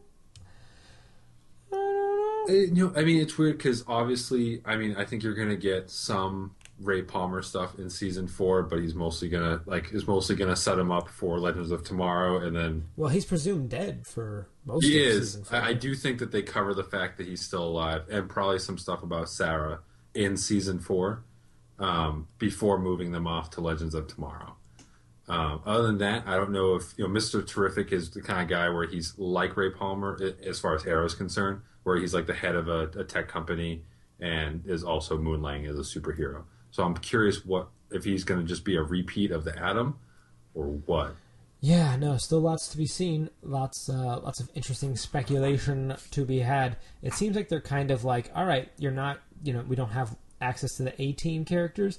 Well, we're just gonna kind of, we're gonna take the B team that's not gonna show up in the movies, and we're gonna have our fun with them. In many ways, like they're creating the a justice society almost. With like a lot of the the secondary superhero characters they have popping up, besides Arrow and the Flash, which when you think about Green Arrow is kind of replacing Green Lantern, like the the sort of Jay Garrick, Alan Scott, you know, Flash Green Arrow, uh, sorry, Green Lantern dynamic. Um, so it's that you got Arrow and the Flash as the A-listers, so to speak, and then you've got a lot of these sort of Justice Society related characters hanging around. Mister Terrific's a Justice Society character. Uh, I guess you could even, I mean, I guess Hawk Girl is more associated with Justice League, but Hawk Man is associated with Justice Society, so you can kind of get. And uh, and Atom Smasher, which isn't on this casting news, um, is appearing over on uh, on the Flash, but it's the it's the villain version of Atom Smasher. Uh, we also have another uh, Anarchy has also been cast. Another Batman character, which Yep. is interesting. Alexander Calvert will be playing quote an elite criminal for hire, Interesting. which that kind of seems a little different than Anarchy's usual role. Which is usually to create anarchy. Yes. But, I mean, Anarchy's also a character who has appeared in a bunch of different mediums. Um, and he's kind of always had these different interpretations. Mm-hmm. Uh, it's, yeah, so I think he's, he's a character that's kind of free to be imagined in a bunch of different ways, um, which is fine, which is good. I think that's good. So I'm curious to see what their interpretation of him is going to be. We are also getting brand new costumes for um, Arrow and the Flash. Nick, your thoughts? Flashes, I like. I mean, it's really not a big difference. He basically has white around the lightning bolt now, um, and I've liked the show the the, the show suit uh, so far. So it's kind of like getting him closer to the comic character. I kind of like with these shows that they're that you know they're intentionally starting them in a more rough and tumble way, and then allowing them to slowly develop into like the heroes that they ultimately become. Um, so Flash is in a way there's not a lot you can do with Flash's costume besides make it probably less. Uh, well, I guess make it even more like form fitting. Um, but the the white is a nice touch. As far as Arrows goes, or Green Arrow's costume goes, um, I'm not a huge fan of it, but I'm gonna have to see it in action. I don't really Yeah. like the fact that like you can see his bare arms. Um, That's always kind of been the staple of the suit in the comics. Um, I guess it has. Yeah. Now that I'm thinking about it, um, it just looks. I mean, probably not that the comic suit was all that practical, but it. I just not that, and not that his previous Arrow suit was all that protective, but it does seem like a unnecessary level of exposure. But I, I also don't know. That could be something that's actually realistic as far as archery goes. That you know, being able to have like where your joints are more able to move will maybe help with freaking shooting arrows or something. I don't know. Um, and if you know, but- listeners, please let us know. Oh, you can get a green arrow costume for like And- forty four bucks. Anyway, uh, I you know they, they Stephen Amell had it on during the panel and was wearing it, and I thought it looked fine. You know, like you said, a little more in action, seeing it moving, not just in a promo shot. Mm-hmm. I thought it looked okay. Uh, it will be interesting to see it under the lights, uh, you know, of the set, how it's Yeah. going to appear on the TV. Yeah, okay. I guess he really does have kind of sleeveless a lot. So I, I guess it really is more of a traditional Green Arrow. So it's kind of a thing where obviously you can't have kind of the classic Robin Hoodie look. Um, it needs to look a bit more tactical and realistic, I'm, I'm really hoping he comes back from his vacation with a Van Dyke. right? like he really- grew a beard the whole time Really, all I want. would be awesome. And, but you know, at some point he kind of has to have the scrungy Van Dyke uh, by the end of season five. as far as his uh, flashback stories go. Mm-hmm. Um, so I guess I, I'm, I'm still not a, like a huge fan of it. Like I said, I really have to see it in action to know for sure. Um, but uh, you know, I, I hope it works good in motion. I'm sure it will. I'm sure it will. And uh, a couple more casting news. We have Jay Garrick has been announced. Uh, he his voice appeared in the trailer, and now we know he's going to be played by Teddy Sears. Teddy Sears. Teddy Sears. And we also have uh, Patty Spivot. Has It is Patty Spivot. Okay, and I hear she's gonna be a new love interest for Barry. Yeah, whatever. That's fine. Which, um, I mean, anything to get away from Iris. Though I will say, I, I think that her evolution. I mean, I think her overall. I think the actress um, plays Iris. I do think that she needs some TLC as far as the execution goes. Because I mean, I just made fun of Iris way too much. Um, but something about the final episode, I really started to warm up to her, and I hope it's similar to how I kind of came around on Laurel, where like I was kind of hard on her, and then I was like, "Yeah, no, Laurel, I actually Well, totally get her story arc." The so, Laurel arc, like, is just impressive how they pulled that off. yeah, but at the same time, I don't necessarily want Barry and Iris to get together because it totally sounds like we're talking about a soap opera. But No, Um, but she knows that it's him because their fingers sparked. I mean, th- she's had to deal. The, the actress has had to deal with some kind of lame plot twist regarding Iris. Um, but it's something where I don't know where they could take her character in the same way they could take Laurel, because Laurel is technically a superhero, uh, is destined to be a superhero. Iris is destined to just be a really good reporter. Boo. So you know, but with Patty Spivot, uh, it sounds like they're trying to catch Felicity Lightning in a bottle uh, a second time, ju- judging Which- by the way that they describe her. Which now people are turning on Felicity. which is like, no, Felicity, I still support you. Olicity, I support you. Which I can't believe I said that, and I hate myself. Yeah. But you but- are fired. despite the fact that I thought like the the overall resolution of Oliver and Felicity came off as kind of pat and clunky, I'm still happy that they're together because I still don't want to see Oliver and Laurel together. I feel like their their relationship has evolved beyond just a It's, it's, more, typical CW romantic plot. it's more of a work relationship at this point. Yeah, exactly. Yeah. I and I don't know, but at the same time, I feel like Felicity was. I will agree that Felicity was really, really cool, and she just, you know, she just kind of blew you away in that in that second season. Um, you know how vital and just the energy she brought to the show, and it did feel like she got derailed a bit because whereas Oliver got to kind of pine about Felicity, he also had a lot of other stuff to worry about, and Felicity's role is somewhat passive in a way where she basically is required to sit at a desk and read off of monitors and then direct people. She is kind of support.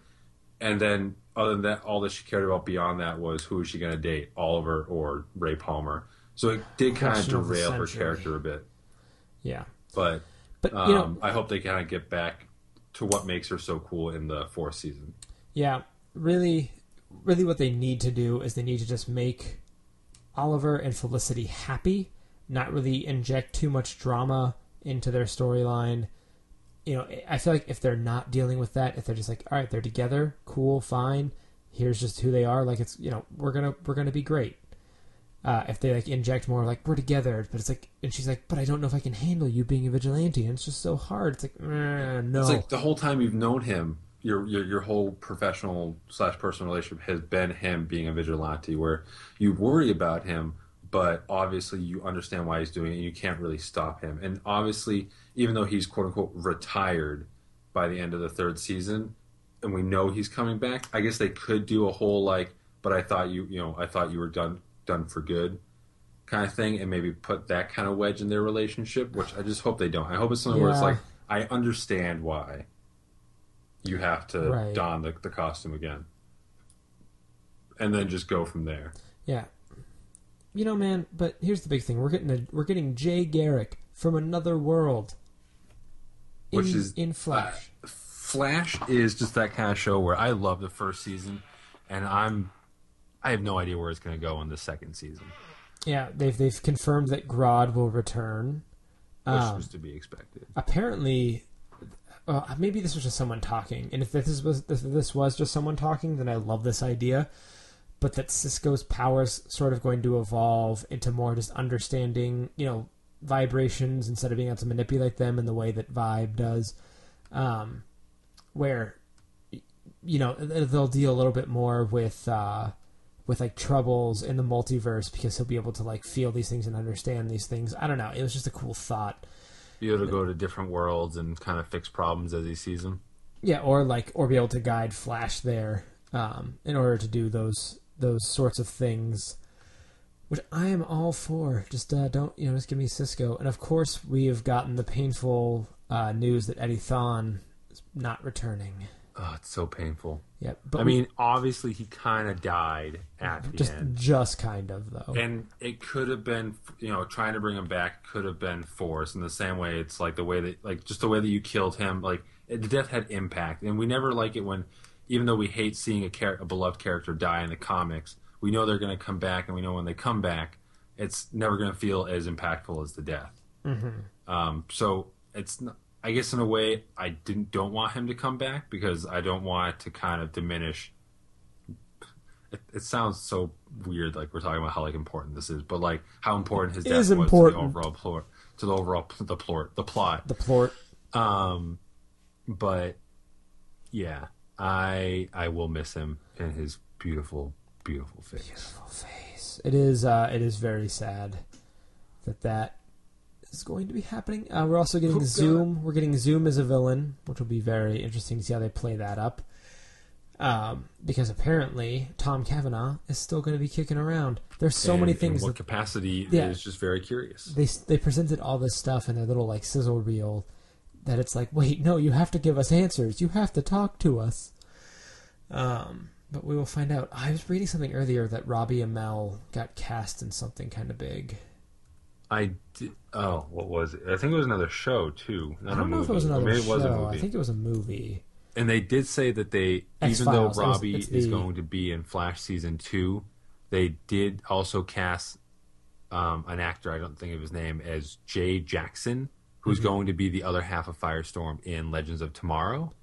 yeah Which, I mean, I don't know if I don't know if Jay Jackson is a uh, fake name and it is going to be Jason Rusch recast. It's not like they haven't recast people on these shows, like Sara Right. Lance was recast from season one to season two. oh yeah totally Um, Uh, but he was in or he's, he's he's been cast in the x-files which is supposed to be a limited thing anyway so oh, it's like six episodes, so I mean he can bounce back and forth. yeah, we'll see.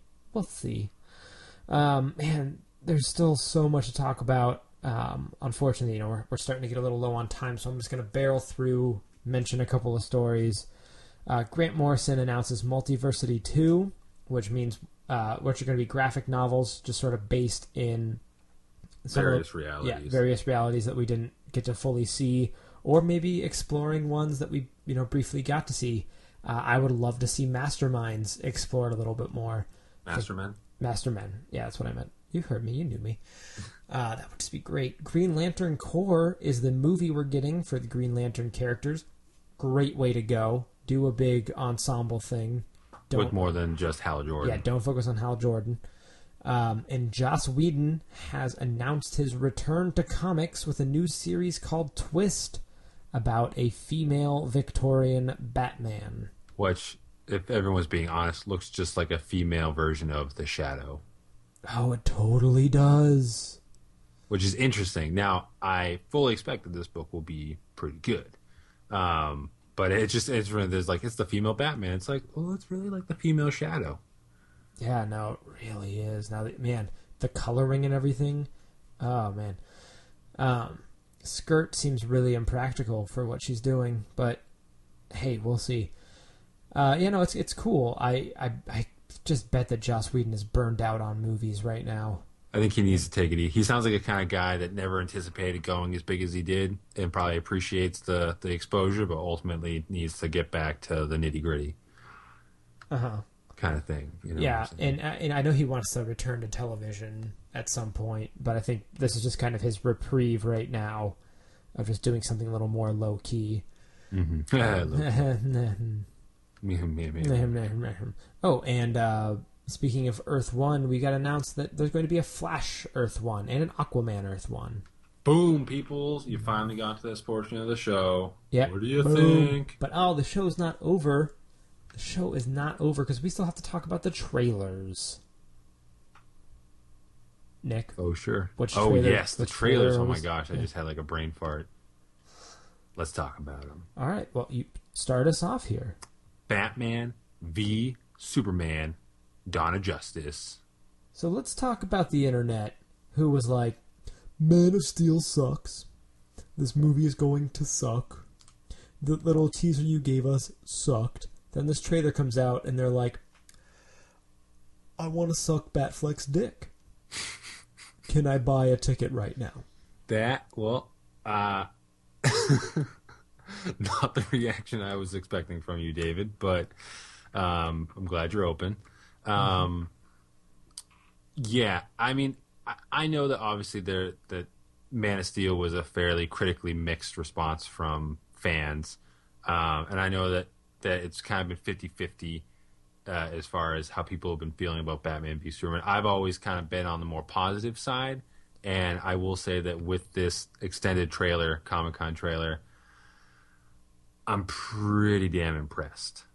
I'm pretty damn impressed. Now, Yeah, it's, it looks obviously it's just darker than I would like, you know. But and but I mean, at the end of the day, like story's going to be what the story's going to be. I just think the visuals look really impressive. Yeah, yeah, no. I, you know, what I love is that they, they presented all of this stuff to us, but they haven't really given away a whole lot. Yeah, I mean, they basically they give you enough to chew on, which is basically all right. Batman and Superman are totally going to fight at some point, and here's why they're going to fight. But how long is that going to be the conflict? Because you even have Alfred in the movie saying to Bruce, "This man is not our enemy." Yeah, I, I still feel like they're playing us a little bit. Um, I also kind of feel like you know because there's this, there's a scene in the trailer, and I wish I'd caught, captured some audio, and I you know I will maybe to play in the future. There's a scene in the trailer where they are examining Zod's body, and to what purpose? Are they trying to find out what he's weak to? You know, since he's like the same as Superman, is that how they kind of do the kryptonite thing, or are they attempting to clone him?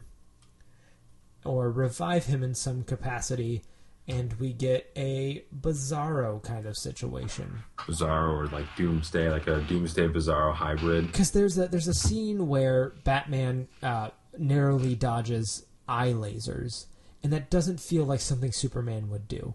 They cut it in a way that it made it look like that's what's happening, but I really don't foresee Superman trying to kill Batman like that. Yeah, he certainly wants to subdue him, but I don't think he has any interest in killing him, and that would be a pretty definitive way to kill a normal human. Yeah, yeah. Uh, and, and you know, it does appear darker, um, but with just how lighthearted Marvel is staying, for better or for worse, uh, it, it's good for them to to go in a in a different direction. Jesse Eisenberg is still people's biggest question mark. I feel like that was one of the biggest, most divisive things in this trailer, where you had people saying, "Oh man, he looks terrible," or just straight up like, "Oh, he's totally gonna nail this role." Um, we only saw, you know, maybe one scene with him, and like a couple lines of dialogue from that scene. So really hard to like guess his performance. I'm totally on the train. That's like, yeah, this is gonna be totally cool. Let's do this. Mm-hmm. Uh, he's gonna, you know, he's gonna play it just very well. Of like his, I, I, want to know what his public face is as Lex Luthor. You know, what is what Evil is Mark? Zuckerberg. people keep saying that, but um, which is even funny too because I remember reading an article after Social Network came out that was like everything cool that Mark Zuckerberg did in the movie was fictionalized.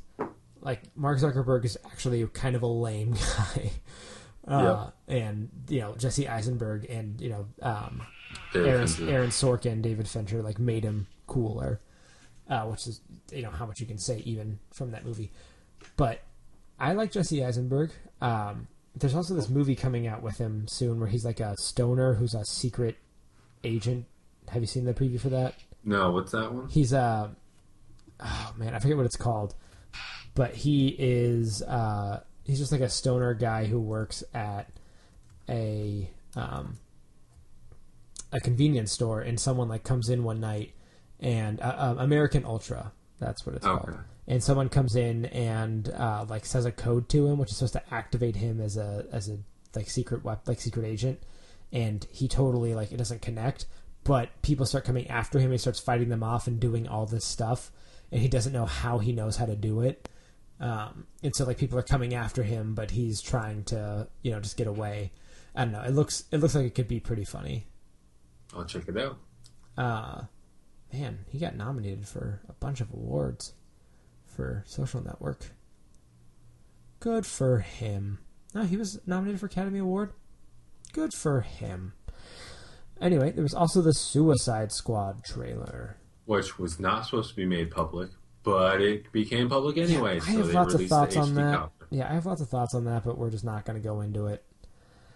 Um, I'm going to go briefly. What are your briefs? I'm going to go briefly into it.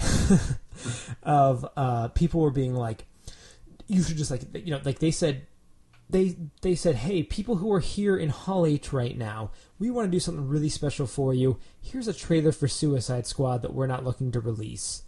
And then of course somebody filmed it. And the internet's reaction was, well, you should just expect that. You shouldn't try to do nice things. You need to give us all of this stuff immediately. It was, it's really your own stupid fault for not just immediately releasing it Mm-hmm. um, which I think is just so entitled and dumb. But anyway, it was good on um, Warner Brothers to say fine, and I, I like like the way they worded it was like in that way that your mother would word stuff, where it's like, "I'm not mad, just disappointed." Yeah, pass, really passive aggressive. Yeah, which is like which is like worse. It's like we're not mad at you guys for watching it. It's just we didn't want you to see it like this. And obviously, the the naysayers would be like, "You're just a dumb corporation. You don't have feelings." Blah blah blah. Except But that they, were they were trying to do something for those people in Hall H. Anyway, neither here nor there. They released the trailer, and uh, man, still going the dark route. Uh, well, I mean, at least it fits with Suicide Squad. right, right. Um, of anything in this movie, no matter what your thoughts are, they are nailing Amanda Waller perfectly. Mm-hmm. Like the brief that way that she's in there, getting people to do stuff they don't want to is my specialty. Just Octavia Spencer. That's not Octavia Spencer. Who's playing uh, Amanda Waller? Uh, it's not Vivica A. Fox. No, it's, Vivica A. Fox. It's Vivica A. Fox. Nick. is it? Viv- Well- Vivica? Uh, Amanda Waller. We're right back on the Google train. the Google train. Um. Oh, this is just terrible that we don't have her What name. is her name? Viola Davis. It's Viola Davis. That's who it is. Why did I go to Octavia Spencer? Um, Viola Davis, who, uh, yeah, just looks like she is doing great in that role. Um, I I mean, also she could be fatter. would, yeah, but I mean, whatever. Um, I'm being somewhat facetious here. yeah, we we've seen a, a ton of stuff of Margot Robbie, who's looking great. Like she's really gonna get that role down pat. Um, of course, lots of stuff of Will Smith. Not as big in the trailer though as originally thought. Like he doesn't seem like he's going to be the front and center of this movie. Well, it sounds like it's really going to be between Jared Leto, Will Smith, Margot Robbie, and uh, Viola Davis. And then, I mean, there's a lot of people in the movie. Yeah. You know, like a lot, like, and I feel like some of them are going to be cannon fodder. Like, how much Oh, are we really going to see of like Enchantress or even Katana? Yeah, watch out. know, What's- there's there's one of them that's definitely going to die. Uh, it's the guy with the match, El Diablo, I think, or Slipknot. I think El Diablo or Slipknot are definitely going to die. Yeah. Maybe both of them. I mean, in a movie called Suicide Squad, someone's got to like die.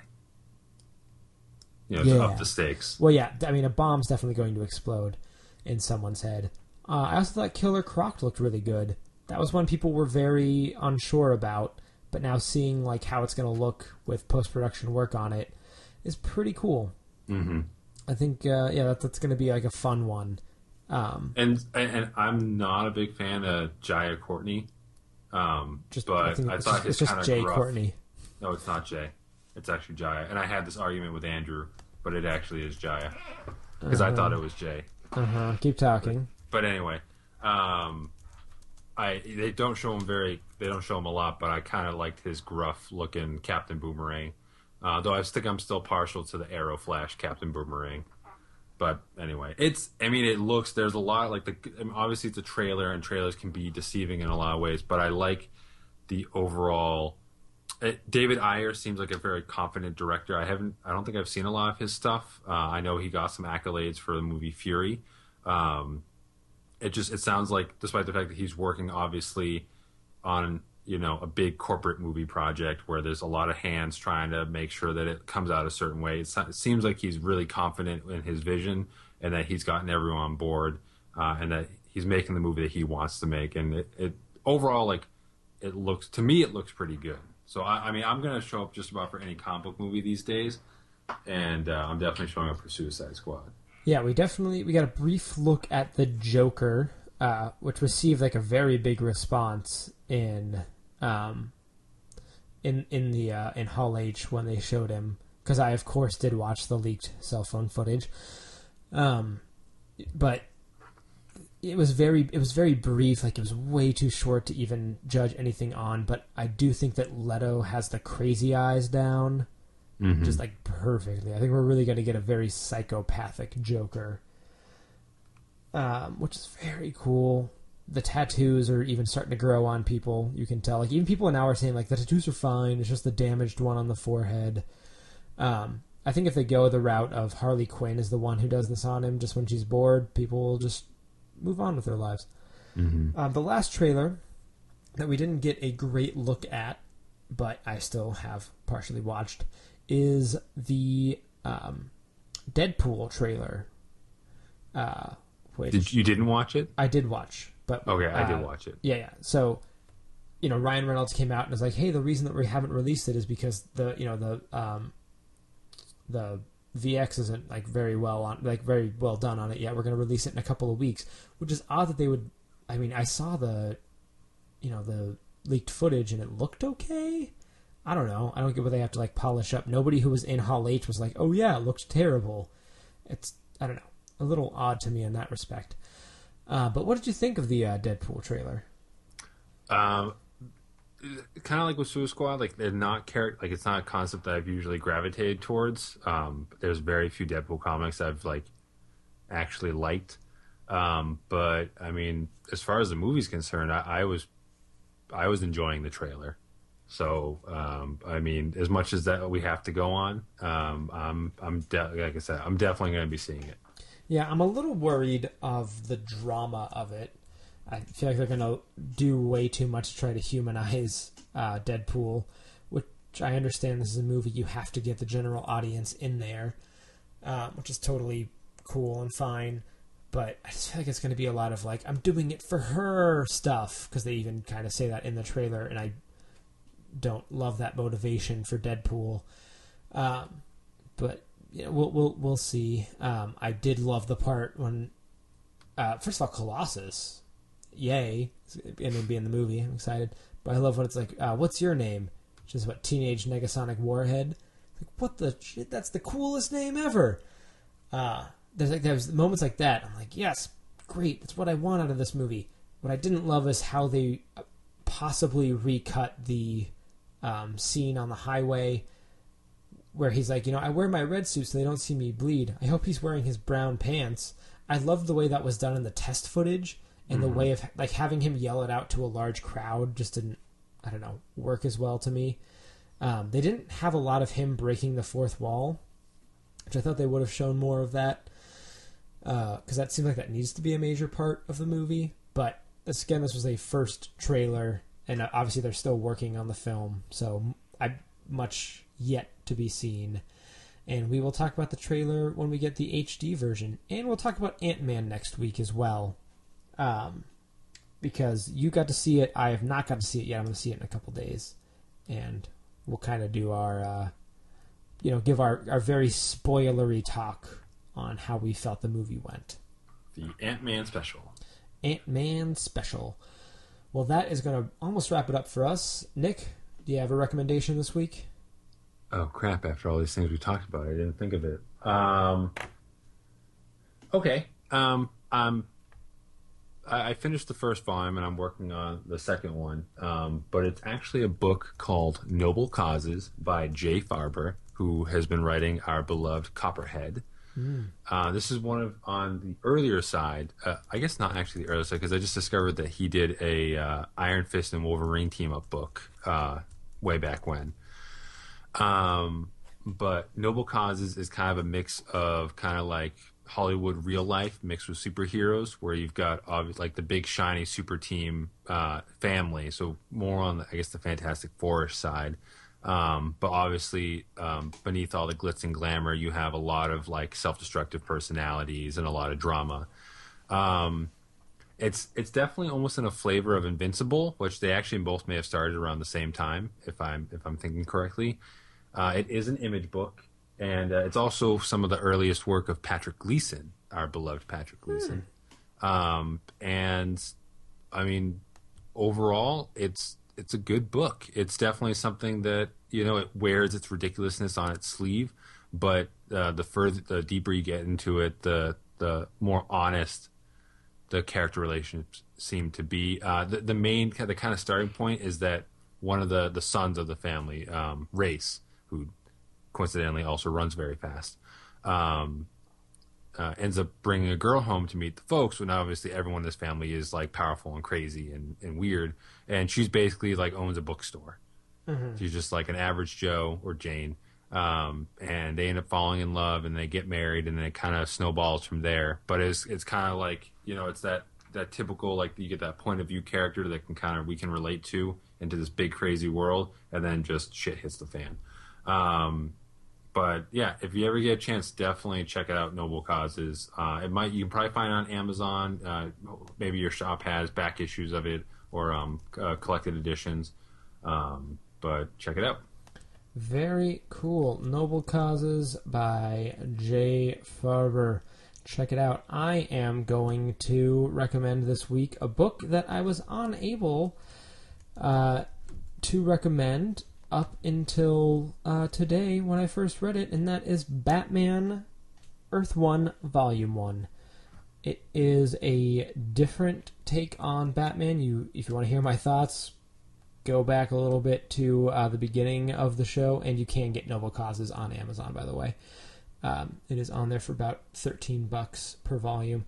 But anyway, uh, yeah, it's a good take, a good fresh take on the Batman story that I think people will really enjoy, much like I did. And look forward to my uh, talking on Volume 2 probably soon, maybe in the next uh, month or so. Well, that is going to do it for us. Thank you so much for listening and tuning in, and we look forward to speaking to you next week. You can, of course, find us on Twitter at uh, Heck Yeah Comics. You can uh, go to our website for more information about the show, heckyeahcomics.com. You can email us any thoughts you have, any corrections for mistakes you feel that we make that we will, of course, not ignore outright, uh, to heckyeahcomics at gmail.com. You can find me on Twitter at davluz, and you can find Nick. Uh, man, where where is it? Uh, you can find Nick stuck in a perpetual loop, singing the Farmers Insurance theme song to himself while wrapped in a straitjacket in a mental institution. Boom. If you enjoyed the show, then please tell your friends, and if you hated it, then please tell your enemies. Until next time, goodbye.